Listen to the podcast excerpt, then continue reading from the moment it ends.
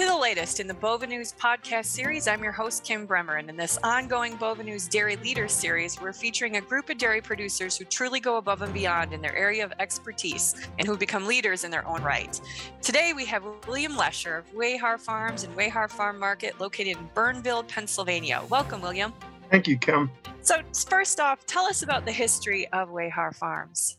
Okay, so we're a family farm uh, my grandfather purchased our home farm in 52 for like $12,000 for a 150 acre farm, which always kind of blows everybody's mind here in Southeast PA what real estate's worth today.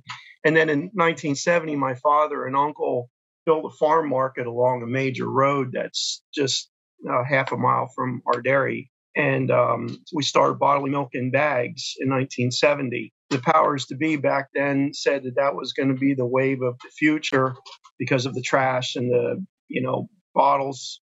At that time glass bottles was still very popular and they were returnable and the hassle where this here was just made a real small little thing you could crumble up and put in the trash and but it never we bottled that till the day I got out of college and I threw it away. I got rid of it and put in a paper machine, which was a train wreck also. But that's kind of where we started. And we started in the ice cream business also.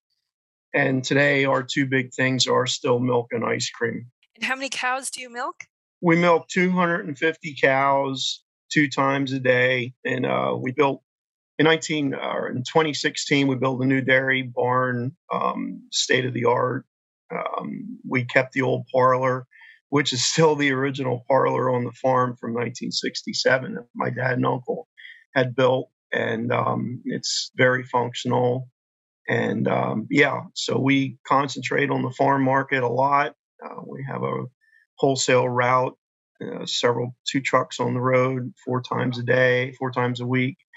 So we've got a lot of moving parts here. Uh, certainly. Uh, what made your family expand into the retail side of the business? And just a little bit of history about back in the day, they were called juggers. And pretty much a jugger was a, a, dairy farmer that milked cows and bottled milk, whether it was glass or plastic or bags. There were several of us that did bags. And in the peak, which would have been the late 70s, there were 300 and a few in the state of Pennsylvania. Very, very popular. Um, no matter what part of the country you're from, you'll appreciate this, um, or folks that are listening is there wasn't a, um, a, mini market on every street corner like there is today in Southeast PA. We have Sheetz and we have Rutter's, Land Hope, and all those 7-Eleven were some of the earlier ones. So these juggers, as we called them back in the day, did really, really well. And at that time, grocery stores were doing a very, I think, a very poor job of marketing milk. They had it under fluorescent lights. A lot of times the temperature wasn't proper and the milk just wasn't good and people drank a lot of milk back then in the 70s so these juggers come along and boy we were really moving milk oh my goodness we back then we probably milked 80 cows and we could market almost all the milk that we that we produced right here in our retail store. And then in the early 80s you know the, the, the when i was graduating from high school we had 17 18% interest and and all of a sudden these these mini markets start coming along. And um, by the time i got out of college in the late 80s there were probably less than 100 juggers left. I mean we probably lost 200 of them in the 80s and um, our family diversified enough and we started a wholesale business. And um, we couldn't get people to come to our store as much to buy a gallon of milk. So we went out and do some home deliveries mostly restaurants. And then fast forward uh, 30 years and all of a sudden covid comes along. And now um, farm markets are our biggest customer restaurants all closed um, our big distributors cut way back and uh, you know our phone was ringing off the hook from every farm market along up and down you know, the backcountry roads all of a sudden wanted to start selling milk. And some of that has backed off, but it's still a big part of our business. So it seems that it's always changing and evolving. What have been the biggest challenges to the retail side of your business? The the challenges are is, you know, we love bottled milk. I mean, we I just there's nothing more satisfying than putting that milk in a gallon jug and watching it go walk out the door. And that's our biggest challenge is people just don't drink the fluid milk. And we have a very, very good product. And um, I'd say in the late 80s, early 90s, when skim milk was the, the new cool thing, we were doing more low fats. And now uh, we probably well, we have a few preschools that still use skim milk, and we market some here, but that has really kind of gone to the wayside is skim milk. It had a big push, like I said, in the 90s and early 2000s, and I think people have really come back to fat again, which is a good thing. Our biggest sales is is still whole milk. We do a, a chocolate milk, which is a very we do a full fat chocolate milk, and um, we do some flavored milks. We do um, our big seller is strawberry milk, and it used to be seasonal. Now we almost we'll run it all the way to Thanksgiving when we start eggnog. Uh, we do mocha milk, which is a big seller, and uh, strawberry milk right now. We do an orange creamsicle. But what we found about these flavored milks, and and some dairy friends of ours that are bigger dairies in Central PA, they told us that these these off flavor, I call them non-chocolate flavored milks.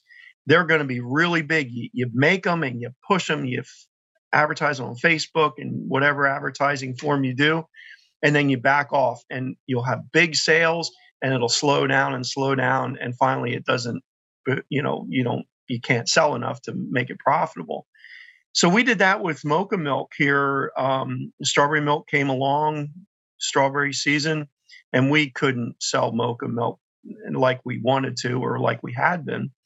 So we um, we quit. We stopped selling mocha milk. And uh, kind of towards the end of strawberry season, some of our lot, most of farm marketers are, where's mocha milk? When's mocha milk coming? When's mocha? So okay, I'm going to make some mocha milk, and all of a sudden we can't keep it on the shelves. I was, yeah, I make it on Mondays, and I was out over the. We didn't even have enough to make it through the weekend, and uh, so you know, it, it, people kind of get tired of it, and then so we'll run mocha milk probably through the holidays, and then over the winter, maybe we'll do an orange creamsicle. Eggnog is a big seller for us. Um, we have a very good eggnog product. And you also make ice cream. Yes, ice cream is is a very big thing for us. We have a wonderful ice cream maker who actually does the work of making the ice cream, and the rest of the team works on marketing it. And we sell most of our ice cream here in our farm market. Um, as I said in the beginning, we have a very busy road. It's a two lane road, but it's uh, it's off of an interstate and it's it travels into the city of Reading, which is a, a big uh, industrial hub. A lot of lot of industry there. Um, so it's a very busy road. And um, now you know, once Labor Day hits, things really start to slow down. We also have a um, a mobile unit that we take to fairs and festivals. And this year is kind of interesting story. This year we've done more like company picnics, employee appreciation events, because companies, whether they're warehouses or even small mom and pop businesses, are doing whatever they possibly can to retain employees and keep up employee morale. So we've been short staffed here at our farm market. So pretty much our family that, you know, my wife or I, or sometimes the kids will take it to a four hour event and basically dip ice cream and the company writes us a check. And it's, you know, might cost them eight, nine bucks an employee, but if that helps a little bit in employee morale and things that they they tell us they don't care what it costs. So we've done, like I said, we've done a lot of that this year, and they're they're kind of fun actually. Meet some people, gain a few more customers, and uh, you don't have to handle money. You just dip and make ice, make milkshakes, and off they go. Smiling. I always my my favorite saying is I love handing dairy products to people that are smiling. Um, yeah so that's that's a, a, big part of our business also. Oh, well said. Shifting gears a little bit to your local community uh, can you tell us what you do on the farm and the retail store to welcome your community in? You are involved obviously in in your local community. What are some of the things that you do? We're um we're extremely involved in the community, not only locally but but statewide.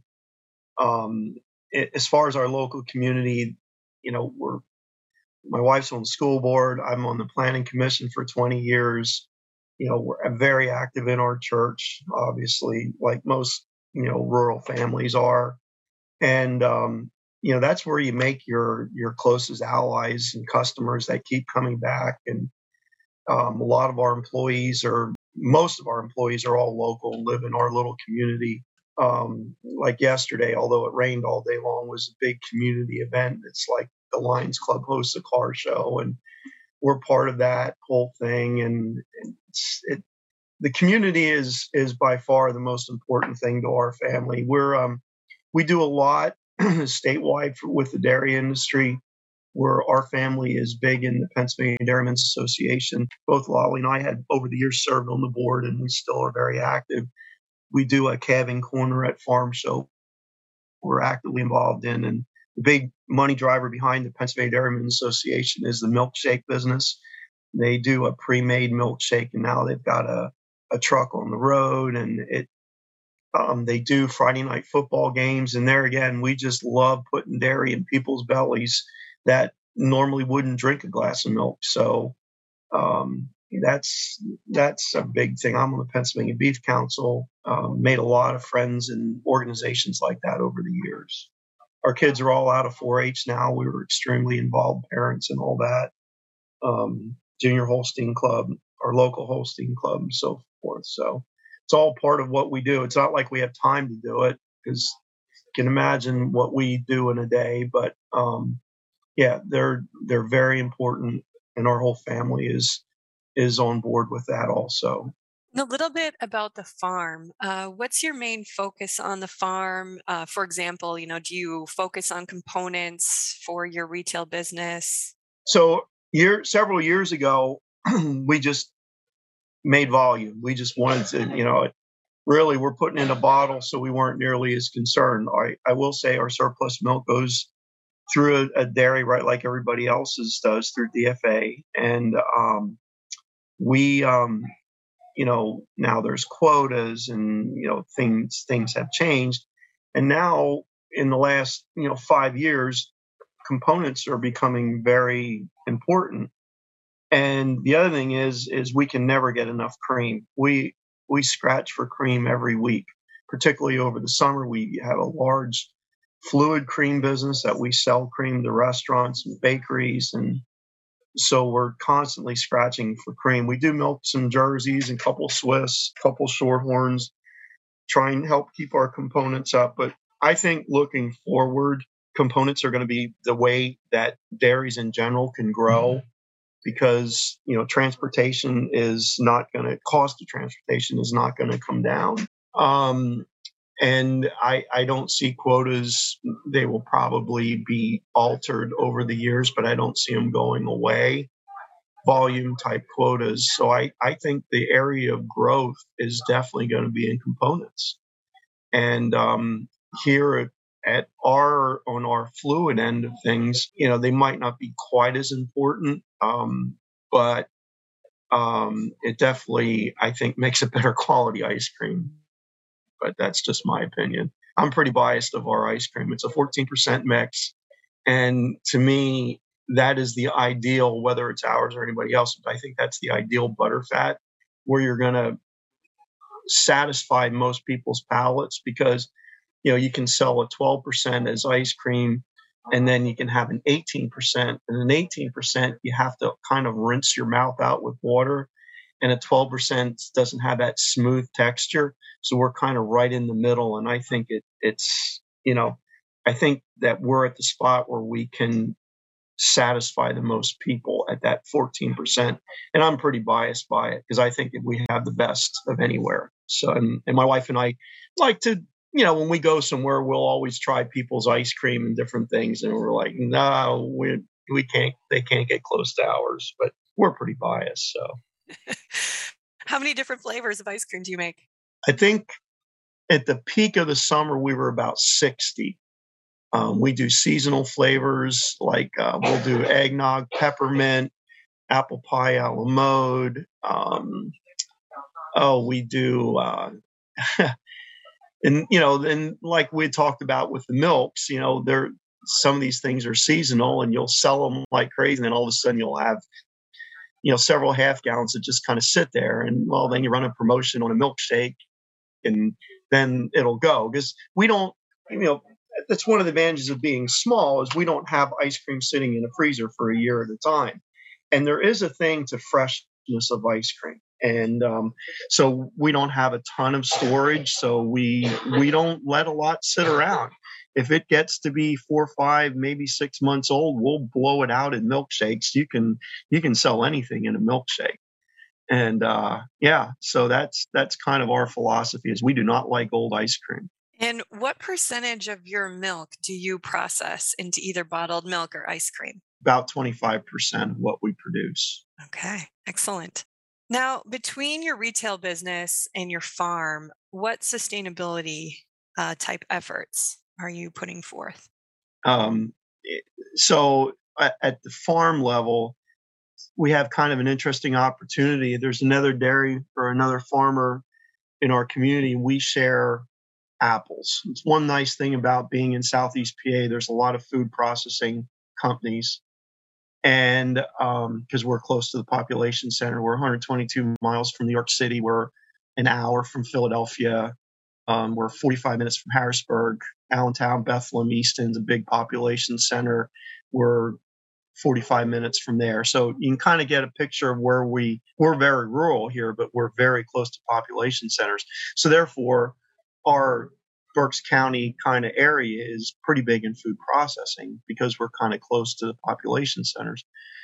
So getting back to the apples, we we feed apple cores, which is basically if you go to McDonald's or any type of company that serves food or uh, kids meals, and you can buy a vacuum sealed pack of apples instead of French fries or whatever we get the part that they punch out when they make those. So if you go to McDonald's, for example, and you buy apple slices, you get say six or 10 slices of apples. and We get the core because that's a waste product.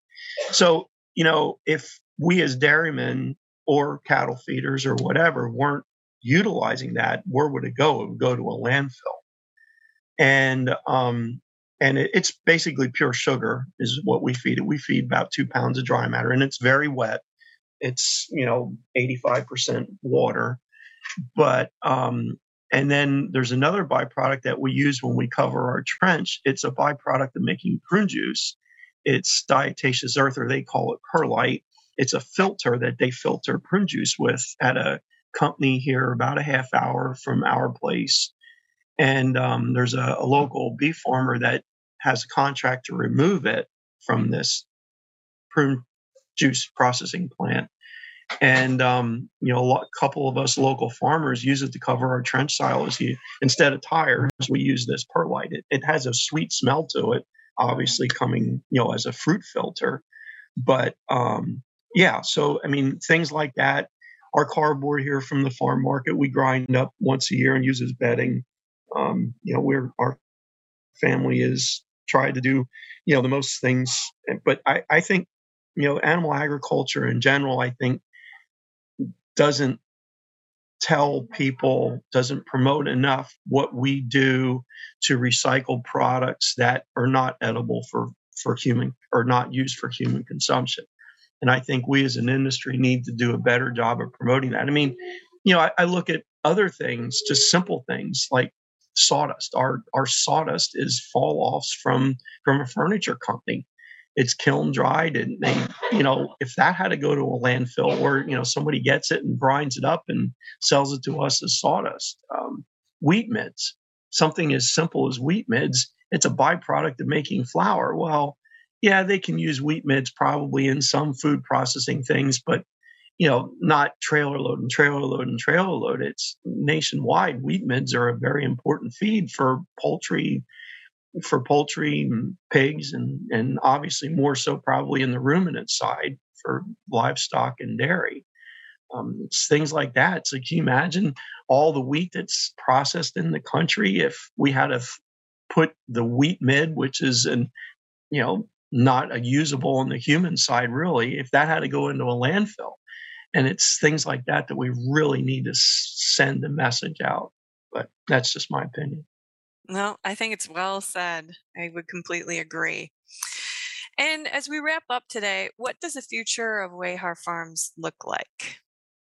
Interesting question. Um, so we have we have four children. My wife and I, our oldest one is 30, and he runs the the cropping, the, the equipment side of things. Like most families, you know, fortunately we, we have a have a mechanic in the family, keeps the wheels turning, and um, and then a, uh, I have a our oldest daughter graduated from Penn State and went and worked in New York and a large dairy for two years, and she's back home now for three or four years.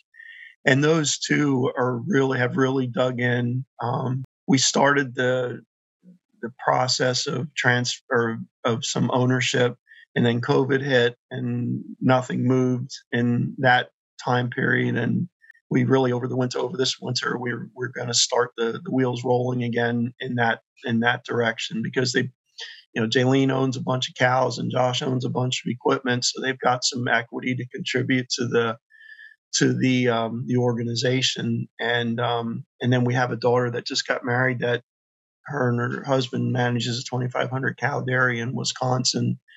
And um, but she's still you know has her finger on the pulse of what's going on. Then our baby is in college for nursing school. And we also, like, we really needed something else to do. We started an Airbnb with one of our rental houses, and she runs that. And I was very dead set against it. I just wanted to rent it and collect the cash. But this has done really well, and it's kind of given her a, a thing that she really of concentrate on while she's in school. And so, yeah, we, um, we're diversified enough that there's something for everybody here, plus some. Do you see a day when you use more than 25% of your milk to process into other things? We do. Um, we're, you know, constantly growing. The the thing about wholesaling milk is, you know, the delivery costs and trucks and things are are, are it, it's a pretty big deal. And um, there's a there's a dairy in our county that is very very good. They're a very large dairy. They have an extremely good product, so it makes it a little bit tough. And in Pennsylvania, we have the Pennsylvania Milk Marketing Board, which sets minimums, which kind of helps us oh, because you know big dairies mm-hmm. can't come in and undercut you, which you know financially they probably could do it a lot easier. So that kind of helps a little bit in our in our wholesaling business. It sets a floor. You can charge as much as you want, but there's a floor that you can't go under. Um, there's several states that that do that, but Pennsylvania is has a very um, active milk marketing board that sets minimum prices for fluid milk. And where can people go to follow along, learn more about your dairy, your retail business?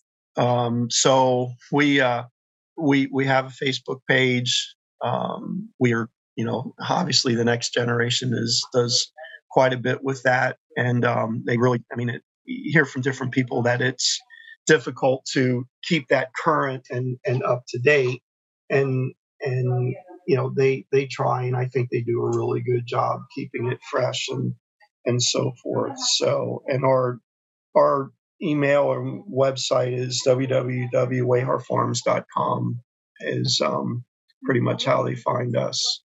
Well, thank you so much for taking the time with us today, William. Uh, I appreciate it. Bernville, Pennsylvania is going on my list. Uh, hopefully, I'll get to visit your retail store and try some of this delicious ice cream and milk. Kim, if I could add just one thing about our farm market, we really have a large bakery, and the bakery has really um, kind of turned evolutioned our business. It, it's done. People don't bake anymore and we have a wonderful our baker is our farm market manager and she does just a phenomenal job. But the bakery and grocery receipts i hate to say it exceeds the milk. Um, but they are our bakery bakery are, are, good things for farm marketers because you know people come in they want fresh ice cream and they want milk and oh well while i'm here i'll take a pie home. And and obviously our busiest times are holidays for our bakery. But bakeries are very if any of our listeners are interested in doing some farm marketing, um, bakery is definitely at the top of the list. And would that be your biggest piece of advice for someone interested? Yes, yes. Start small. Um, you know what we tell because we get we get a lot of pieces, particularly when milk price is low. We get a lot of dairymen that call us or come see us, and our comment to them is buy a buy a ice cream machine to make. You buy an ice cream machine and have a little you know sanitary type room and a deep freezer, a, a cold blast freezer, and buy the mix and just start making ice cream and have a little storefront somewhere because the equipment costs are just staggering. We have to replace a major piece of equipment in our bottling plant, and the costs are staggering. And uh, plus, the supply chain pipeline business is a disaster too. But but anybody that is remotely thinking about they need to just start in ice cream, seasonal. You open in April, May, and you close in October. Maybe you want to run through the holidays. Um, but that's that's where we give people advice because unless you have you know a, a large family that and one of the family members is really going to dig in and it's you need to start slow because the investment is is pretty large and as well, thank you for being a leader in the dairy industry as you continue to evolve and grow your business and change uh, as things come along. It's pretty amazing the business that you've built. Well, thank you. Thank you. Well, this wraps up our Bova News podcast for today. If you like what you heard, be sure to follow Bova News on your favorite podcast subscription service. And while you're at it, follow us on the various social media platforms and subscribe to our YouTube page. And be sure to check out our website, bovanews.com, for more information and alerts to upcoming podcasts and webinars. This has been your host, Kim Bremer. And from everyone at Bova News, have a great day.